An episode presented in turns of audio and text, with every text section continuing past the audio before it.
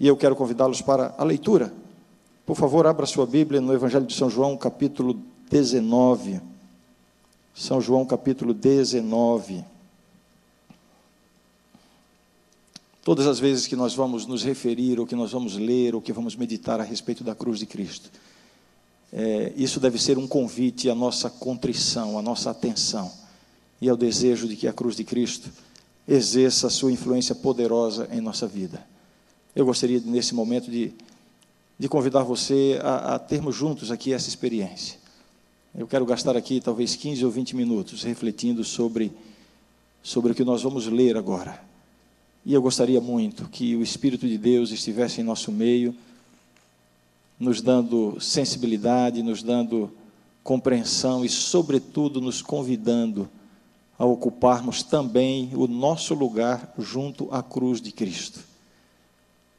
Eu imagino que, que algumas pessoas em nosso meio hoje, evidentemente não me dirijo a ninguém especificamente porque não sei quem são, mas eu creio que haja em nosso meio algumas pessoas que estão se sentindo distantes da cruz de Cristo. Você está aqui esta noite, mas talvez a sua vida, a sua conduta, os seus pensamentos, o seu coração estejam afastados de Deus por alguma razão. A cruz de Cristo funciona como um imã que nos atrai a Deus. E eu creio que esta pode ser uma boa oportunidade para nós nos deixarmos influenciar por essa atração. Talvez mais do que em ocasiões anteriores, como, como seu pastor, eu queria convidar a sua completa atenção. Não ceda à tentação de conversar com, com quem está ao seu lado, e também resista à tentação de deixar que os seus pensamentos divaguem sobre qualquer outro tema que não seja a cruz de Cristo nesse momento. E como pregador, eu vou tentar fazer a minha parte. Tentarei ser breve, mas com o desejo de ser usado por Deus, a fim de mostrar a cada um de nós, a cada um de vocês e a cada um de nós, que junto à cruz de Cristo há um lugar, exatamente para mim, exatamente para você. E é isso que a gente vai ver agora através desse texto eu convido mais uma vez a sua completa atenção. Se você está sem a Bíblia, acompanhe a leitura ouvindo atentamente. João capítulo 19, a partir do verso 25. O verso, o verso, os versos 25 e 26 serão o centro da nossa reflexão, principalmente o verso 25. Mas vamos ler a partir do verso 25 até o verso 30. O texto diz assim: E junto à cruz estavam a mãe de Jesus e a irmã dela, e Maria, mulher de Clopas, e Maria Madalena. Vendo Jesus, sua mãe, e junto a ela o discípulo amado, disse: Mulher, eis aí teu filho. Depois disse ao discípulo: Eis aí tua mãe. Dessa hora em diante, o discípulo a tomou para casa. Depois, vendo Jesus que tudo já estava consumado, para se cumprir a Escritura, disse: Tenho sede. Estava ali um vaso cheio de vinagre. Embeberam de vinagre uma esponja e, fixando-a num caniço de sopo, lhe chegaram à boca. Quando, pois, Jesus tomou o vinagre, disse: Está consumado e, inclinando a cabeça, rendeu o espírito. Vamos orar. Santo Deus, o nosso coração, Senhor, treme diante desta cena tão gloriosa, tão intensa, tão dramática. Trememos, Senhor, porque reconhecemos que com frequência não vivemos à altura deste grande sacrifício feito na cruz do Calvário. A nossa súplica nesse momento, Senhor, é pelo teu perdão, perdão por nossas negligências, perdão porque tantas vezes traímos a tua confiança. Perdão, Senhor, porque através da nossa vida Tantas vezes deixamos de dar o devido valor, valor a isso que Jesus fez na cruz do Calvário em nosso favor. Suplicamos, Senhor, nesse momento, que o teu espírito esteja pairando em nosso meio, exercendo uma influência poderosa no sentido de nos atrair de volta para ti. Se há alguém aqui, Senhor, e provavelmente haja, pessoas que estão distantes de ti, pessoas que estão com o coração fechado, com o coração endurecido, pessoas que estão transgredindo a tua vontade. Por favor, Senhor, que o teu Espírito traga essas pessoas ao pé da cruz. Dá-nos, Senhor, a compreensão da tua palavra nesse momento e ajuda-nos a tomar uma decisão importante em nossa vida, uma decisão de reconsagração, de entrega a ti. É o que pedimos agradecidos em nome de Jesus. Amém. Amém. Então eu convido a sua atenção para algumas considerações sobre esse texto. Provavelmente as pessoas que estiveram mais próximas à cruz de Cristo naquele momento foram basicamente dois grupos. O primeiro grupo, alguns soldados que participaram diretamente é, da condenação, da execução de Jesus. E eles são mencionados imediatamente antes do texto que lemos aqui. Aqueles que lançaram sorte sobre as vestes de Cristo. Pessoas que estavam junto à cruz, mas que não receberam, pelo menos até aquele momento, não tinham recebido nenhuma influência transformadora na sua vida. Estavam ali como ímpios, inimigos de Deus, embora estivessem próximos à cruz de Cristo. E o outro grupo, desses que estavam mais próximos à cruz, é exatamente este grupo é, sobre o qual acabamos de ler. O texto parece indicar quatro mulheres e um discípulo. Esse texto ele tem alguns problemas, pelo menos dois problemas. O primeiro deles é quantas mulheres exatamente havia ali naquele momento? Você contou? Quantas mulheres havia ali naquele momento? É interessante, estudando sobre isso, eu, eu percebi que existe uma divisão de opiniões entre alguns estudiosos, embora prevaleça quase que por unanimidade, a ideia de que eram de fato quatro, mulher, quatro mulheres. Mas há é, alguns que consideram a possibilidade de serem duas mulheres e outros que consideram a possibilidade de serem três mulheres. E vejamos como o texto pode, pode abrir essa possibilidade. Vejam só o verso 25. O verso 25. Um, seriam duas mulheres? Então, se fossem duas mulheres, o texto estaria dizendo assim: E junto à cruz estavam a mãe de Jesus e a irmã dela Maria, mulher de Clopas, e Maria Madalena. Percebem? A mãe de Jesus e a irmã dela. E então dá o nome das duas. Maria de Clopas, na verdade o texto original não diz mulher de Clopas, diz Maria de Clopas e Maria Madalena.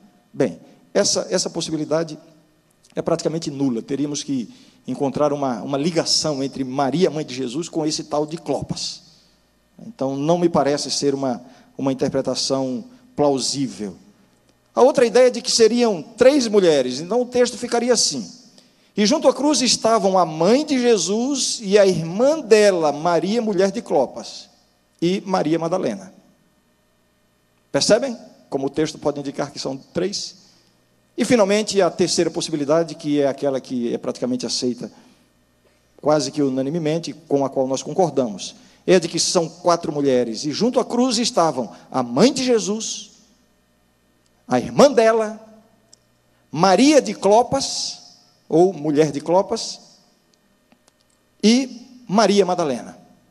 E em seguida, o verso 26 diz assim: Vendo Jesus, sua mãe, e junto a ela o discípulo amado. Então, uma quinta pessoa.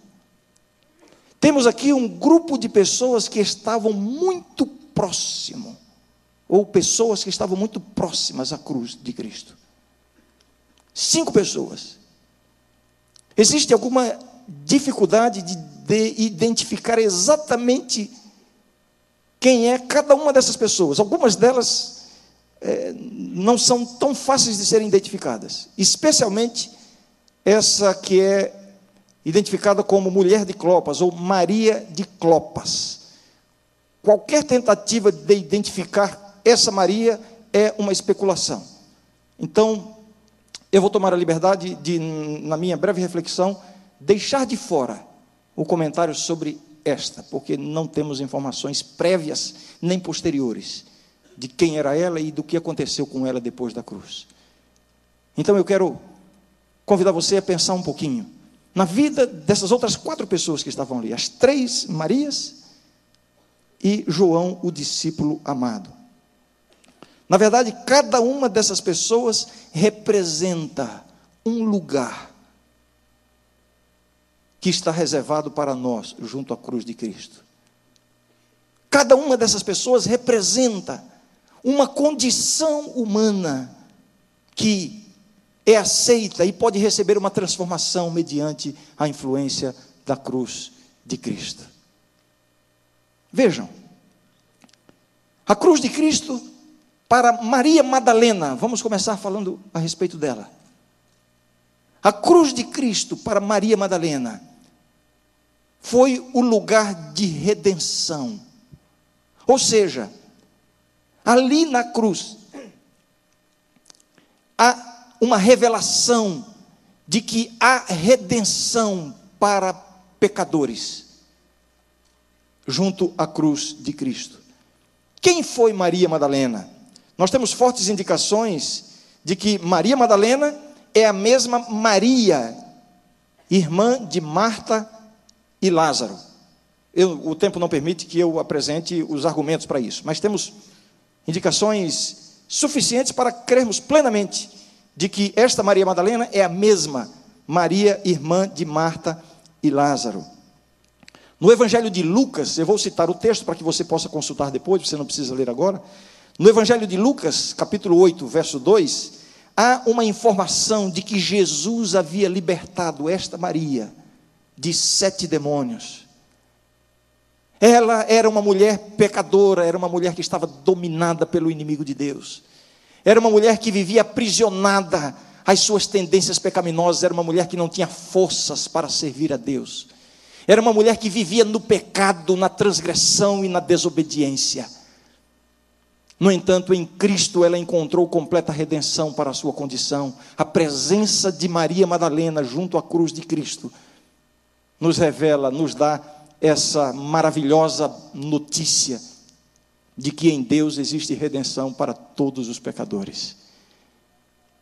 Eu não sei se há alguém aqui esta noite que está se sentindo ou que pode se identificar com esta Maria Madalena alguém que está se sentindo aprisionado pelo inimigo, alguém que está sendo vítima do inimigo de Deus, alguém que está sendo completamente derrotado pelas tentações, pelo pecado. Você tem lutado contra as suas tendências e não consegue vencer, você está aprisionado por um vício. Você tem uma prática na sua vida que você já exerceu todas as suas forças, as suas iniciativas, as suas decisões, mas você não consegue se libertar disso. Parece que o pecado é mais forte do que, do que você, e de fato o pecado é mais forte do que qualquer um de nós. E por mais que a sua consciência mostre o caminho de Deus, e lá no fundo do coração você tem um desejo sincero de servir a Deus plenamente, você simplesmente não consegue. Você vive aprisionado, você vive vítima das forças do mal. Você vive completamente distante de Deus, embora eventualmente esteja aqui na igreja. Será que tem alguém aqui esta noite que pode se identificar com esta Maria Madalena? Então eu queria dizer para você o seguinte: que quando olhamos Maria Madalena ali junto à cruz, vemos uma mulher completamente transformada pelo poder de Deus. Uma mulher privilegiada por Deus. A primeira que viu Jesus depois da ressurreição. A presença de Maria Madalena, na condição em que ela se encontra agora, junto à cruz de Cristo, nos revela que o poder de Deus é suficiente para nos libertar do poder das trevas. A presença de Maria Madalena, ocupando aquele lugar junto à cruz, é uma revelação de, de que onde abundou o pecado, superabundou a graça de Deus. O lugar ocupado por Maria Madalena junto à cruz de Cristo nos revela que o pecador não pode ir a uma distância tão grande, a uma profundidade tão intensa que esteja fora do alcance da graça transformadora de Deus. Agora, eu queria perguntar: será que você pode acreditar nisso? Será que você pode sair da igreja esta noite sabendo e crendo que a graça de Deus é maior do que a prisão que está dominando você, do que o pecado, do que o vício que está controlando a sua vida? Pois é isso que este evento da cruz nos revela. O poder de Deus é suficiente para você. Se você anda desanimado, derrotado e querendo desistir de Deus, procure renovar as suas forças na certeza de que você ainda está ao alcance da graça perdoadora e transformadora de Deus. É isto que nós aprendemos quando olhamos para Maria Madalena junto à cruz de Cristo. Ali estava ela completamente liberta do, do domínio do mal. A cruz é o lugar de quem precisa de libertação do pecado, do vício e da culpa. Se você se identifica com Maria Madalena na sua experiência de pecado, você está sendo convidado agora a se identificar com ela na sua experiência de redenção, de perdão e de transformação, porque a graça de Deus pode fazer isso em sua vida. Não desista, não desista. Busque a Deus mais uma vez. Renove as suas forças. Caia de joelhos diante de Deus. Quem sabe hoje à noite, quando chegar em casa ou no seu quarto, clame a Deus dizendo: Senhor, eu quero esse poder transformador em minha vida. Eu não quero desistir, me ajuda. Não desista. Vemos aqui no texto também a outra Maria, a, a, a, outra mulher, não é? apresentada aqui ou identificada aqui como irmã de Maria, a mãe de Jesus. Quem era esta irmã de Maria, a mãe de Jesus? Mais uma vez, o tempo não permite que busquemos todos os textos e as evidências para identificar, mas não há muita dificuldade para identificarmos esta mulher como sendo Salomé, a mãe de Tiago e João, que eram primos de Jesus. Esta esta mulher aqui, Salomé. O que ela estava fazendo, o que ela estava vivendo, qual, qual foi a sua experiência, qual foi a percepção que ela teve ali junto à cruz, presenciando o sofrimento e a morte de Jesus. Vamos pensar um pouquinho no que tinha acontecido com ela, na menção que é feita a respeito dela um tempo antes. Certa vez, esta mulher se aproximou de Jesus, juntamente com seus dois filhos, e fez um pedido a Jesus. Qual foi o pedido a Jesus? Senhor, que estes meus dois filhos ocupem um lugar, um, um lugar no teu reino, um à tua direita e um à tua esquerda. Vejam que pedido esse. Um pedido motivado pelo orgulho, pelo egoísmo. Ela queria que os seus filhos experimentassem a glória do trono de Deus, do reino de Deus, ela queria que os seus filhos tivessem um lugar privilegiado. Aliás, esse seu pedido motivou uma reação muito negativa por parte dos outros discípulos, e isso é compreensível. Portanto, vemos uma mulher egoísta, orgulhosa, querendo entrar numa experiência de reconhecimento e glória para os seus filhos. Mas a resposta de Jesus a ela naquele momento nos ensina uma grande lição. O texto diz assim: o texto que, que, que conta essa história. Diz assim: Mas Jesus respondeu: Não sabeis o que pedis. Podeis vós beber o cálice que eu estou para beber? Responderam-lhe: Podemos. Então lhes disse: Bebereis o meu cálice. E Jesus estava aqui se referindo ao seu sacrifício, à sua morte. E também ao destino dos seus seguidores. Jesus então disse: Bebereis o meu cálice, mas o assentar-se à minha direita e à minha esquerda não me compete concedê-lo. É, porém, para aqueles a quem está preparado por meu Pai. O que, que Jesus está mostrando aqui? Jesus não está negando a possibilidade de ter os seus seguidores sentados à sua direita e à sua esquerda no reino de Deus. Mas Jesus está dizendo uma coisa: há um preço a ser pago por isso. Não existe glória sem sofrimento. Não existe coroa sem cruz na vida com Deus. É isso que Jesus está ensinando. Jesus está dizendo o seguinte: você quer glória? Você quer o reconhecimento? Você quer a bênção? Você quer a recompensa? Então esteja disposto a pagar o preço, a beber o cálice. E agora, Salomé, junto à cruz de Cristo, ela pode ter uma percepção muito clara a respeito do significado dessas palavras que Jesus tinha dito na presença dela: bebereis o meu cálice. Ela estava vendo Jesus beber o seu cálice, sofrer a morte de cruz. Com certeza, naquele momento, ela pôde entender, como nunca antes, que a glória é precedida pela cruz. Que receber a coroa é algo que passa pelo caminho do sofrimento. Isso aqui se aplica a todos nós em dois sentidos. Em primeiro lugar, a salvação propriamente dita. Existe um preço a ser pago, evidentemente o preço não é pago por nós, o preço foi pago por Cristo. Mas esse princípio se aplica a todos os aspectos da nossa vida. Para tudo na vida existe um preço a ser pago. Você pensa no seu futuro, você pensa na sua vida profissional, jovens da minha igreja. Você está aqui com planos, com sonhos, e você está perseguindo esses planos, esses sonhos e buscando a bênção de Deus. Faça tudo isso, mas não se esqueça: o cumprimento dos seus sonhos exige um preço a ser pago hoje. Um preço de dedicação, de esforço, de disciplina. Existe um preço não se recebe a coroa sem antes ter passado pelo sofrimento. Para Salomé, portanto, a cruz de Cristo era o lugar do sofrimento antes da glória, do preço que precisa ser pago. Jesus mostrou que havia um preço a ser pago antes de receber um lugar no trono.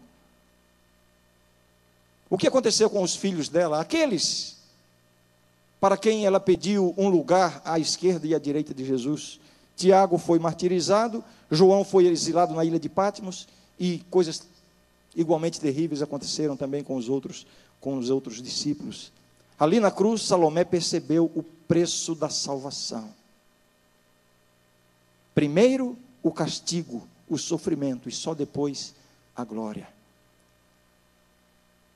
Nós pedimos a Jesus as bênçãos, pedimos a glória, pedimos a proteção, pedimos o milagre, mas precisamos ouvir as palavras de Jesus perguntando: Você está disposto a sofrer por mim? Existe um preço a ser pago. A presença de Salomé junto à cruz de Cristo nos revela isso: que existe um preço a ser pago em tudo na vida. Talvez haja um lugar para você junto à cruz de Cristo, o lugar onde foi pago o preço. Vemos ali também a a outra mulher mencionada e facilmente identificável, Maria, mãe de Jesus. O que, significou, o que significou esse momento na vida de Maria, mãe de Jesus? O que significou a cruz, o evento da cruz, para Maria, mãe de Jesus? Dentre outras coisas, para ela, a cruz foi o lugar de recompensa. Vejam que recompensa ela recebeu.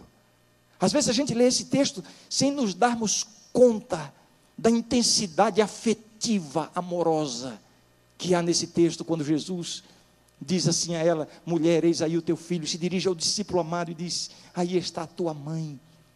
Jesus padecendo o maior sofrimento que alguém poderia sofrer na, na vida, Jesus sendo humilhado, Jesus sendo traído, Jesus sendo morto injustamente ele encontra espaço no seu coração para atender e cuidar da sua mãe. E lhe dar esta recompensa. Qual a maior recompensa que um pai ou uma mãe podem receber de um filho, senão a expressão de cuidado e de amor?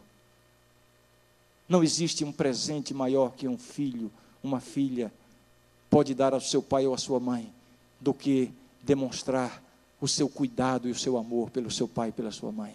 E foi isso que Jesus fez aqui. Que recompensa? Recompensa de quê? Recompensa por quê? Por tudo aquilo que ela havia vivido por causa de Jesus. Você se lembra da história? Quando Maria ficou grávida, a maledicência, a desconfiança, Ah, ficou grávida, não é casada ainda. Sofrimento, vergonha, humilhação. A fuga para o Egito. O medo de. O sofrimento pelo medo de, de ver o seu filho morto, como todas as crianças haviam sido condenadas. Na, na, naquele momento, naquela, naquele período do nascimento de Jesus. O sofrimento de uma mãe experimentar gradativamente o afastamento do seu filho. E foi isso que aconteceu em relação a Jesus, o seu filho amado. À medida que Jesus ia se entregando ao seu ministério, aumentava o distanciamento físico e afetivo, afetivo no, no sentido da presença de Cristo com ela. O sofrimento de uma mãe por tantos anos por causa do seu filho. Mas agora ela recebe a maior recompensa que poderia ser dada para ela por todo o sofrimento que ela havia passado por causa de Jesus. Na cruz, ela recebe esta recompensa. A recompensa de saber que é amada e que não vai ficar desamparada. A recompensa de que seu filho a ama e que, apesar do sofrimento dele, ele se ocupa em cuidar dela. A cruz é o lugar da recompensa para aqueles que são fiéis a Deus. É possível que haja pessoas aqui esta noite que estão passando por sofrimentos. E a minha mente nesse momento vem algumas pessoas com as quais eu tenho tido contato nos últimos dias. Jovens que estão sendo desprezados e rejeitados por sua família, porque decidiram seguir, seguir a Jesus homens, pais de família, que estão tendo dificuldades em sustentar a sua família, porque, por causa de sua fidelidade a Deus, estão tendo a sua vida profissional comprometida, mas estão sendo fiéis a Deus. Moças e rapazes, que estão sofrendo afetivamente, estão com o coração partido. Sim, eu estou falando dessas coisas do coração mesmo, que são tão importantes para um jovem, para uma moça e um rapaz mas por causa da sua fidelidade a Deus, porque você não quer trair o plano de Deus, você está agindo contra os apelos do seu próprio coração. Você sabe com quem eu estou falando? Ou com quem eu estou, eu estou falando, sabe quem é? Você não está cedendo aos apelos do seu coração porque você quer ser fiel a Deus. Porque você percebe que este rapaz não está nos planos de Deus para você. E isso lhe faz sofrer. Porque você está vendo que esta moça não está nos planos de Deus para a sua vida. E isso vai contra os afetos do seu coração. E por causa do seu amor a Deus, você está sofrendo. Você está perdendo o sono. É com você que eu estou falando. Estou me dirigindo aqui a todas aquelas pessoas que estão sofrendo na vida, passando por provações, mas estão permanecem fiéis a Deus. Então, eu queria dizer para você, que Maria, mãe de Jesus, estava ali junto à cruz, indicando que o seu lugar é junto à cruz. Na cruz há uma recompensa para todos aqueles que estão sofrendo por sua fidelidade a Deus. Deus tem uma recompensa para você. Não ceda, não desista, não se entregue. A presença de Maria, mãe de Jesus, revela que sempre haverá uma recompensa para aqueles que sofrem por sua fidelidade a Cristo. Está difícil suportar? Está difícil enfrentar a batalha? Está difícil continuar? Está difícil abrir mão de, de vantagens, de, de preferências por causa de Jesus? Está difícil? Continue assim. Porque Deus tem uma recompensa para você. E pode ter certeza de uma coisa: valerá a pena. Finalmente, eu faço uma referência a João, o discípulo amado, sobre quem o texto fala.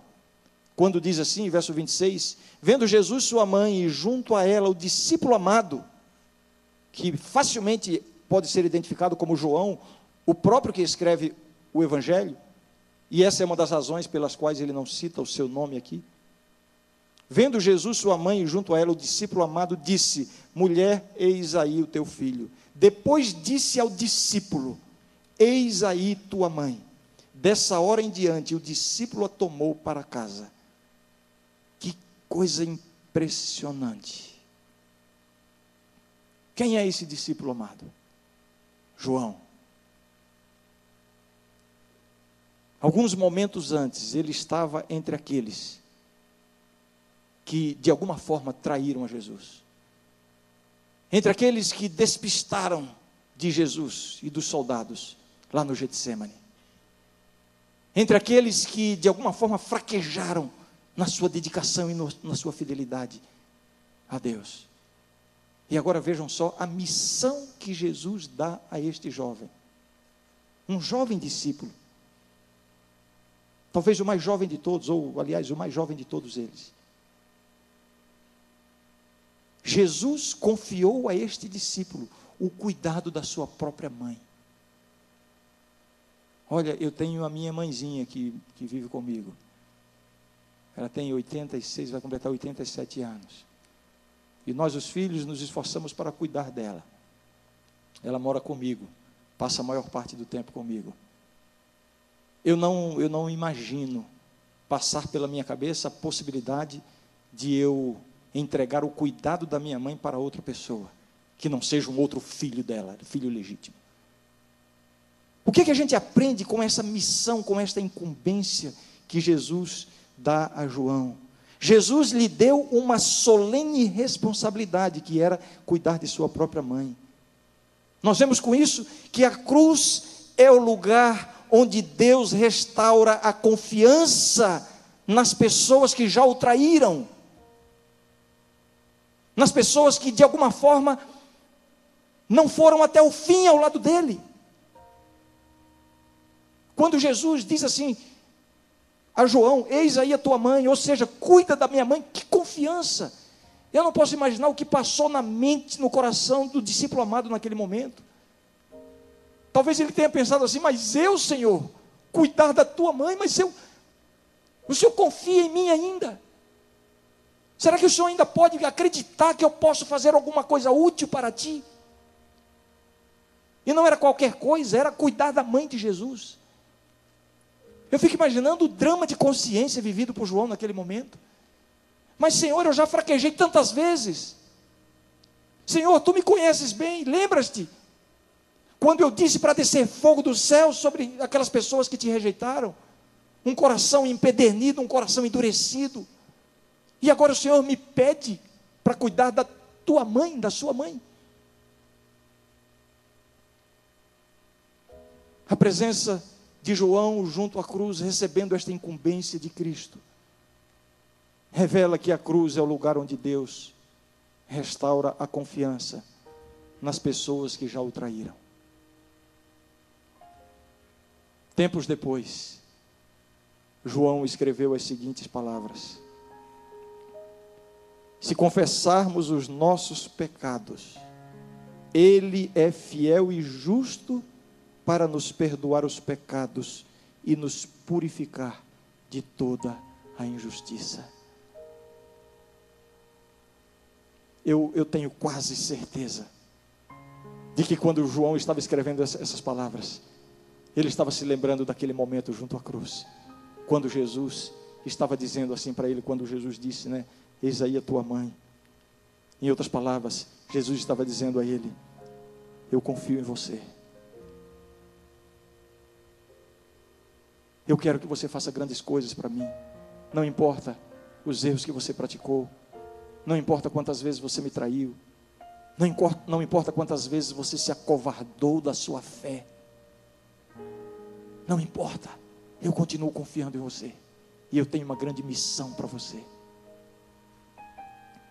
Talvez eu esteja falando neste momento a algumas pessoas que têm traído a confiança de Deus que por sua vida, seus pensamentos, seu procedimento tem desobedecido à vontade de Deus, tem fracassado na sua vida cristã e estão se sentindo completamente indignas do perdão, da restauração, do amor de Deus. O que aconteceu com João junto à cruz nos revela que Deus ainda confia em você. Deus ainda tem um lugar para você no seu reino. Deus tem uma missão para você. Não importa quantos erros você tenha cometido, quantas quedas você tenha sofrido, quantas vezes você tenha traído ou negado a Jesus. Ele confia em você. E Ele quer restaurar você e lhe dar uma grande missão, uma grande obra. Você não imagina como Deus pode usar você de maneira poderosa para realizar uma grande obra para Ele. Não importa qual tenha sido a sua vida. É isso que a experiência de João nos ensina.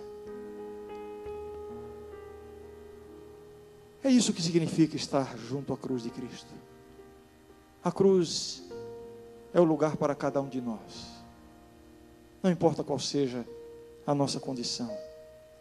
A cruz, como foi para Maria Madalena, é um lugar de redenção para os pecadores, desobedientes e escravos do inimigo. É o lugar onde a graça de Deus supera o poder do pecado. A cruz é um lugar também de sofrimento como foi presenciado por Salomé, que queria o trono antes do sofrimento, que queria a glória antes da cruz. Agora ela aprende que para chegar ao trono, que para receber a, a coroa, existe um preço a ser pago. A cruz é o lugar daqueles que precisam pagar o preço. A cruz, como foi para Maria, mãe de Jesus, é um lugar de recompensa, onde Jesus, onde Deus oferece amparo e cuidado a todos os que permanecem fiéis em meio às provações e ao sofrimento. Deus tem uma recompensa para você. Não pense que você está passando por isso à toa.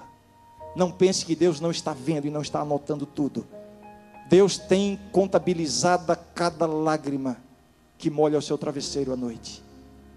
Deus tem contabilizado cada segundo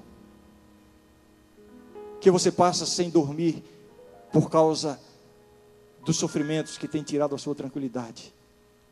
Junto à cruz há uma recompensa para você e haverá uma recompensa ainda maior. A cruz, como foi para João, é um lugar de responsabilidades, onde aqueles que se afastaram de Deus têm uma oportunidade de restauração. Não importa qual tenha sido a sua vida, Deus tem uma grande missão ainda para você. Se você se apegar a Deus, Ele vai restaurar você completamente. Eu termino perguntando: quem precisa ocupar um desses lugares junto à cruz de Cristo? Haveria aqui um pecador que está sendo derrotado e que deseja dizer assim: Senhor, eu quero um lugar de redenção, de restauração, de perdão. Haveria aqui alguém que, que está passando por um sofrimento, por uma provação, e quer dizer assim: Senhor, eu quero forças para continuar te servindo, apesar das provações que eu tenho passado em minha vida. Haveria alguém aqui que está se sentindo culpado porque traiu a Jesus, porque se desviou dos caminhos de Deus e gostaria nesta noite de dizer assim: Senhor, eu quero ser restaurado, eu quero receber a tua confiança, eu quero cumprir a minha missão ao teu lado. Bem, se há alguém aqui que se enquadra em um desses lugares junto à cruz, eu quero orar por você. E eu creio que não seja muito esforço pedir que aqueles que, que estão vivendo uma dessas experiências mencionadas aqui, e que desejam um lugar especial de restauração, de perdão, de confiança, junto à cruz de Cristo. Eu queria pedir que você mais uma vez se levantasse e viesse aqui à frente. Vamos imaginar que Jesus está aqui, que aqui está a cruz de Cristo. Vamos encontrar o nosso lugar junto à cruz de Cristo e buscar essa restauração. Vamos ouvir este hino enquanto você vem e em seguida vamos orar a Deus buscando essa bênção.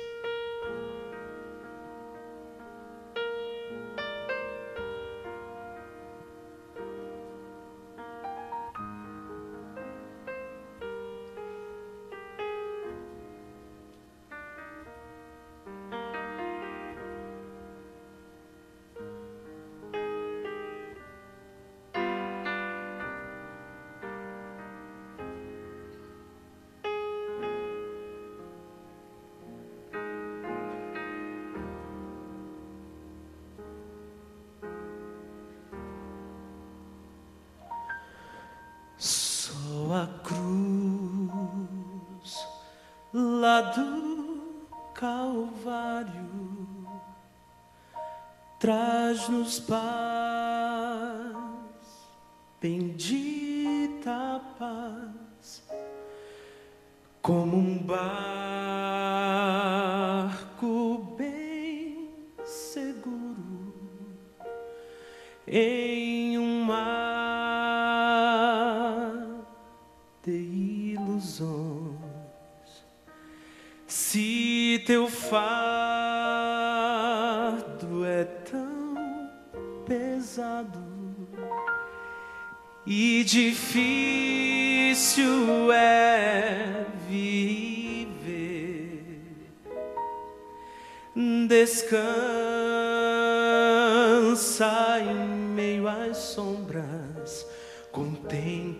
cruz de Cristo e seu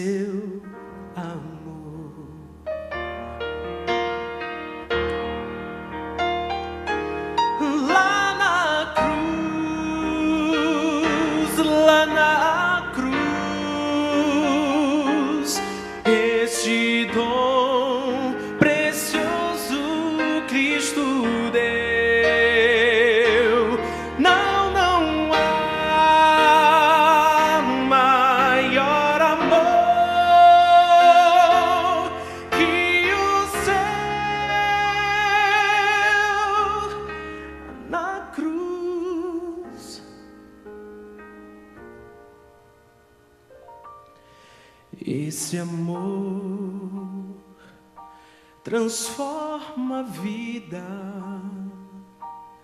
cura o mal do pecador, enche a vida de alegria, faz brilhar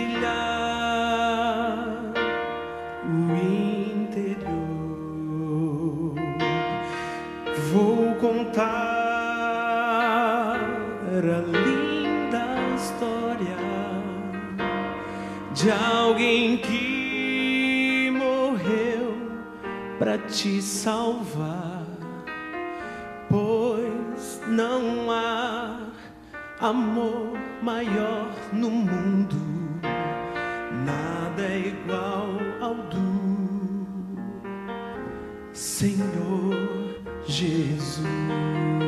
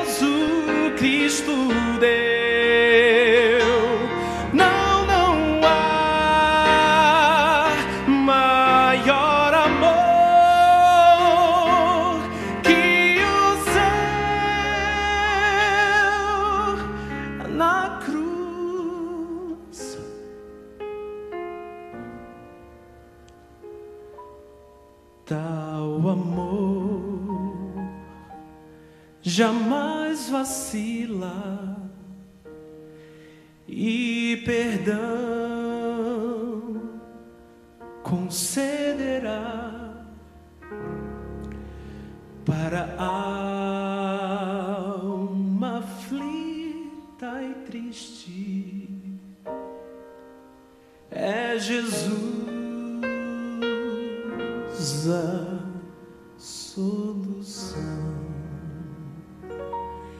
É Jesus a solução.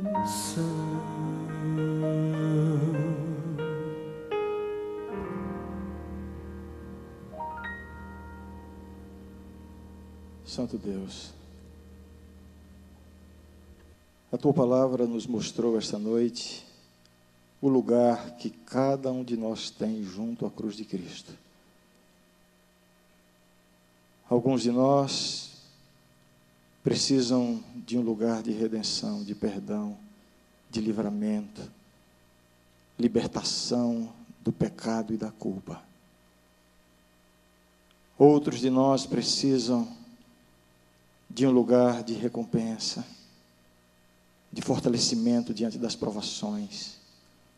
Outros de nós precisam, Senhor, reconhecer o grande preço que foi pago por Jesus, o sofrimento, a cruz como lugar de sofrimento, o preço pago antes da glória e do trono.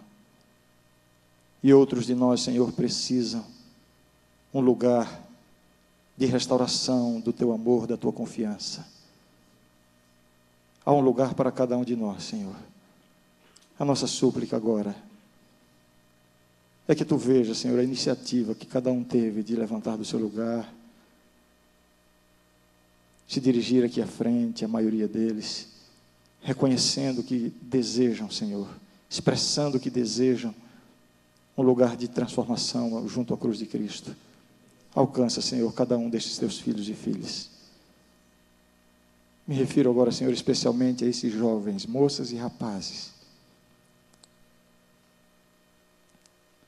que são tão tentados, tão provados, muitas vezes estão atraídos pelas luzes do mundo e do pecado, mas que ao se levantarem do seu lugar, Senhor, estão dizendo em seu coração que desejam estar mais junto de Cristo do que do mundo. É possível, é provável que muitos deles, Senhor, estejam vivendo caminhos tortuosos, mas estão aqui nesta noite dizendo, expressando o seu desejo de terem uma vida consagrada a Ti. Ouve, Senhor, a oração de cada um deles. Restaura, Senhor, no coração de cada um deles a consagração, o fervor, a fé e a dedicação a Ti. Dá-nos essa experiência hoje e sempre. Em nome de Jesus. Amém. Amém, Senhor.